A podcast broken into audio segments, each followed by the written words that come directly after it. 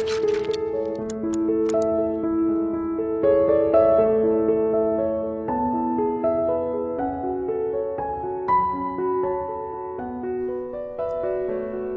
các bạn, mình là Bích Quý, phát thanh viên của chương trình podcast hôm nay. Quý thính giả thân mến, so sánh bản thân với người khác là thói quen dễ dẫn đến bế tắc và tuyệt vọng. Tuy vậy, có lẽ rất nhiều người trong chúng ta đang rơi vào vòng xoáy của sự so sánh. Chúng ta cứ mãi nhìn người khác và những gì họ sở hữu, rồi lại buồn tủi cho chính mình, thất vọng về bản thân và nỗ lực mọi cách để trở nên giống như họ Chương trình podcast hôm nay mời bạn suy ngẫm về vấn đề cạm bẫy so sánh qua câu chuyện của một bạn trẻ. Mời bạn cùng lắng nghe. Tôi không thể ngừng so sánh bản thân với người khác. Anh ấy có thông minh hơn tôi không? Cô ấy xinh xắn hơn tôi. Liệu cô ấy có nhiều bạn bè hơn tôi không? Mặc dù tưởng chừng như là thói quen vô hại, nhưng cuối cùng tôi bị mắc kẹt trong thói quen ấy tôi không cảm thấy biết ơn với bất kỳ điều gì mình có thói quen đó bắt đầu từ khi tôi còn nhỏ ở đất nước tôi giáo dục rất được nhấn mạnh và theo lẽ tự nhiên bố mẹ mong muốn tôi phải học thật giỏi sống trong môi trường cạnh tranh, nơi mà mọi người đều cố gắng hết sức để vượt hơn người khác. Tôi cũng học hành rất chăm chỉ. Tận sâu trong tâm trí mình, tôi luôn suy nghĩ, liệu tôi đã làm tốt hơn các anh chị em họ hoặc bạn bè của tôi chưa? Ở tuổi thiếu niên sắp thành người lớn, mối quan tâm của tôi thay đổi. Tôi so sánh ngoại hình với người khác.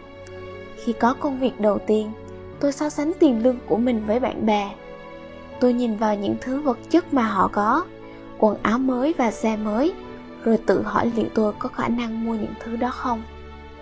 Một khi đã hình thành thói quen so sánh, tôi không thể dừng lại được. Tôi so sánh từng chi tiết của bản thân với người khác, tôi trở thành người cầu toàn và dần hình thành nỗi sợ bỏ lỡ, sợ mất cơ hội, fomo. Tôi muốn mình xinh đẹp và giàu có như bạn bè tôi. Tôi bị chúa của đời này làm cho mù mắt và tôi lầm tưởng rằng điều đó sẽ khiến tôi cảm thấy tốt hơn. Tôi làm việc cật lực để đạt được điều mình ao ước, nhưng tấm lòng tôi chỉ càng trống rỗng hơn. Tôi thèm muốn nhiều hơn, và điều đó trở thành cuộc theo đuổi không điểm dừng, khiến tôi càng mệt mỏi hơn là thỏa lòng. Tôi không nhận ra rằng mình cần điều gì đó quý giá và vĩnh cửu, chính đức chúa trời, để lấp đầy khoảng trống trong lòng tôi. Cuối cùng thói quen so sánh nguy hiểm đó đã khiến tôi mất đi một người bạn tốt. Khi lần đầu tiên đi làm, tôi quen biết một bạn nữ cũng vừa tốt nghiệp giống như tôi. Chúng tôi làm cùng một bộ phận và được giao cho vai trò giống nhau. Chúng tôi cùng nhau học hỏi và mọi thứ dường như suôn sẻ. Tuy vậy, tôi không ngừng so sánh mình với cô ấy. Dù bề ngoài tôi có vẻ là người bạn tốt, nhưng trong lòng tôi không thích cô bạn đó cô ấy cao, mảnh mai và xinh đẹp, trong khi tôi thấp bé và bình thường. Cô ấy thân thiện và hòa đồng, còn tôi khép kín và trầm lặng. Các đồng nghiệp dường như thích cô ấy hơn tôi. Cô ấy càng được yêu mến bao nhiêu, tôi càng trở nên cay đắng bấy nhiêu. Vì sao cô ấy lại tốt hơn tôi về mọi mặt? Thật không công bằng. Tôi đã nghĩ thầm như vậy. Kinh tị, vì dường như cô ấy có tất cả mọi thứ tốt đẹp trong cuộc sống tôi bắt đầu phớt lờ và nhìn cô ấy bằng ánh mắt lạnh lùng. Tôi không thể chấp nhận là mình thua kém cô ấy. Cô ấy đương nhiên cũng thắc mắc và tức giận trước hành động của tôi và mối quan hệ của chúng tôi nhanh chóng trở nên tồi tệ. Bởi vì quá thất vọng về cách cư xử của tôi, cô ấy bắt đầu phớt lờ tôi và nói cho mọi người biết về sự bất mãn của cô ấy đối với tôi. Chúng tôi không còn nói chuyện với nhau và tôi cảm thấy càng cô đơn hơn ở giữa công ty tôi đã nghỉ việc và mất liên lạc với mọi người ở đó nhiều năm sau khi tin nhận Chúa, tôi suy ngẫm về phân đoạn Kinh Thánh trong Cô riêng Tô nhất chương 12, câu 15 đến 18 trong thi giờ tĩnh nguyện. Tôi nhận ra rằng tất cả chúng ta đều khác biệt nhau vì một lý do. Chúng ta đóng vai trò khác nhau trong thân thể của Đấng Christ. Vì vậy, không ai quan trọng hơn ai. Tôi chợt nhận ra rằng thói quen so sánh của mình không đúng với sự dạy dỗ của Kinh Thánh. Vì mỗi chi thể trong thân đều độc nhất, để thân thể đấng Christ hoạt động trong sự hiệp nhất. Dù tôi ra sao, thì những đặc điểm đó đã được Chúa định sẵn để tôi góp phần cách đặc biệt trong vương quốc của Đức Chúa Trời. Tôi đã để cho sự tự ti và mặc cảm hủy hoại chính mình. Vấn đề thật sự không phải là người khác xuất sắc hơn tôi, mà do tôi suy nghĩ tiêu cực về chính mình. Thi Thiên chương 139 câu 13 đến 14 đã cho tôi sự đảm bảo tuyệt vời. Hai câu kinh thánh này nói rằng tôi được đấng tạo hóa dựng nên cách đáng sợ và lạ lùng. Ngài đã nắng nên mọi chi tiết bên trong con người tôi và dịch thành tôi trong lòng mẹ tôi. Những điều có vẻ như là khuyết điểm cũng không phải do Chúa nhầm lẫn, nhưng tôi ra sao là điều Chúa đã định sẵn. Chúa ban cho chúng ta những khả năng và ân tứ khác nhau.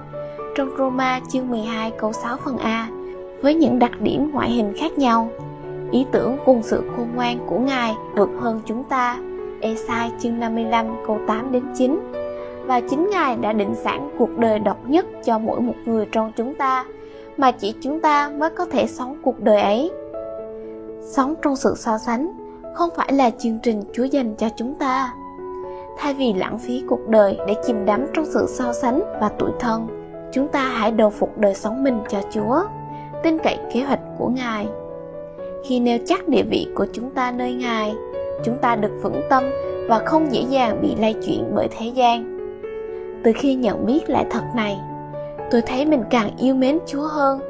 Tôi càng có cái nhìn giống chúa hơn.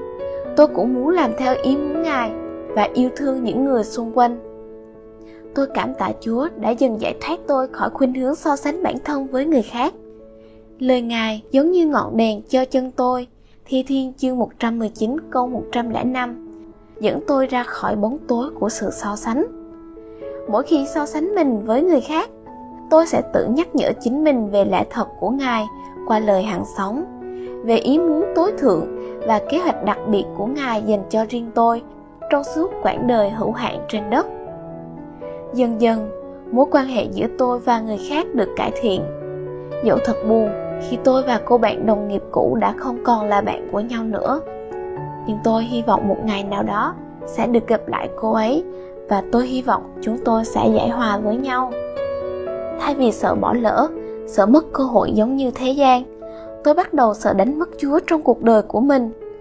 Giờ đây, tôi xem việc làm đẹp lòng Chúa là ưu tiên hàng đầu nếm biết niềm vui và sự tự do mà chỉ duy ngài mới có thể ban cho tôi và tôi không bao giờ muốn bỏ chúa để trở lại với cuộc đời tối tăm và so sánh thêm lần nào nữa. Cảm ơn các bạn đã lắng nghe chương trình podcast tuần này của odb nếu các bạn yêu mến chương trình hãy nhấn like và subscribe để theo dõi cũng như ủng hộ odb cũng đừng quên bật thông báo để không bỏ lỡ những video mới nhất. Và nếu bạn có bất cứ điều gì muốn chia sẻ cùng ODB, hãy bình luận bên dưới hoặc gửi về email vietnam.odb.org nhé. Xin chào và hẹn gặp lại các bạn trong chương trình tuần sau.